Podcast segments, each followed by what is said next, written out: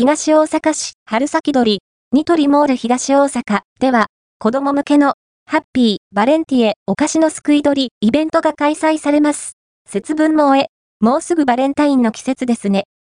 東大阪市の雨竜堂にあるニトリモール東大阪では、子供向けのハッピー、バレンティエお菓子のすくい取りイベントが開催されるようです。